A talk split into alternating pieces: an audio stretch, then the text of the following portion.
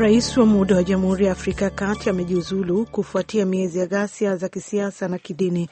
Kujiuzulu kwa Michel Jotodia kumetangazwa leo Ijumaa baada ya mkutano wa siku mbili ulioandaliwa na Jumuiya ya Nchi za Afrika ya Kati ECAS uliofanyika Chad.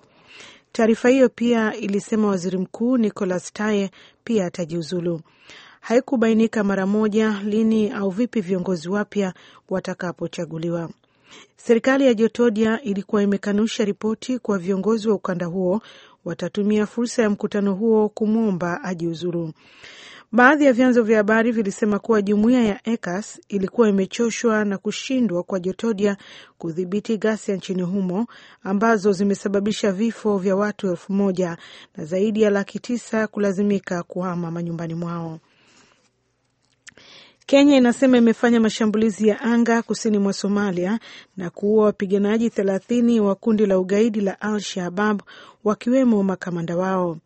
Jeshi la Kenya limesema kupitia mtandao wa kijamii Twitter wapiganaji wengine kadhaa walijeruhiwa katika mashambulizi hayo yaliyotokea katika kambi ya Al Shabab kwenye mji wa Gabahari. Wameongeza kuwa kusema kuwa zaidi ya magari matano yameharibika katika kambi hiyo ambapo Al Shabab walikuwa wakifanya mkutano wao.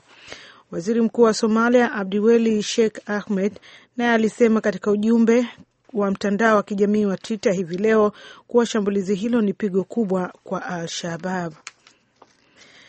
Watu wanaokadiriwa kufikia milioni mbili nukta mbili nchini Zimbabwe wanakabiliwa na tatizo la chakula nchini humo, nchi ambayo awali ilijulikana kama msambazaji mkubwa wa chakula katika nchi za kusini mwa Afrika.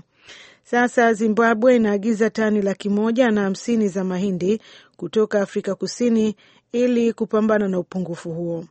Taarifa zinasema kuwa mwaka elfu mbili Zimbabwe ilizalisha tani milioni mbili nukta moja za mahindi wakati mwaka elfu mbili na nane nchi hiyo ilizalisha tani laki nane. Upungufu huo wa haraka wa mahindi umesababisha nchi hiyo kununua mahindi zaidi. Mwaka huu hakuna tofauti, huku ikitarajiwa kuwa na upungufu wa mvua nchini Zimbabwe. Imetangaza kuwa itaagiza tani laki moja na hamsini za mahindi kutoka Afrika Kusini. Maelfu ya watu wamekimbia mji mkuu wa Sudan Kusini wakihofia mapigano mapya baina ya wanajeshi waasi na serikali.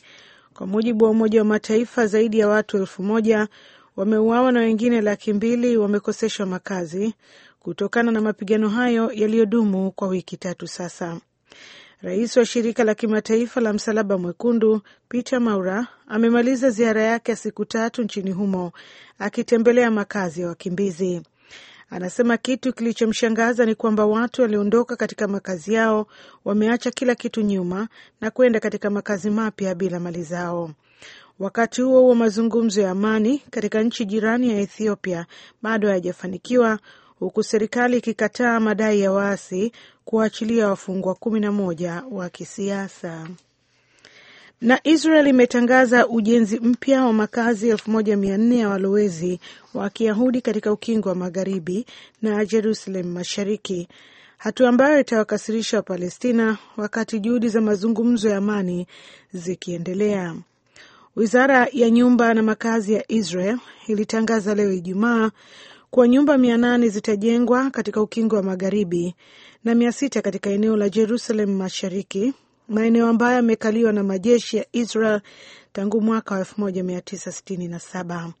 Hatua hiyo ilitegemewa kama sehemu ya juhudi za waziri mkuu Benjamin Netanyahu kutuliza baadhi ya watu katika serikali yake baada ya kuwaachilia wafungwa wa Palestina.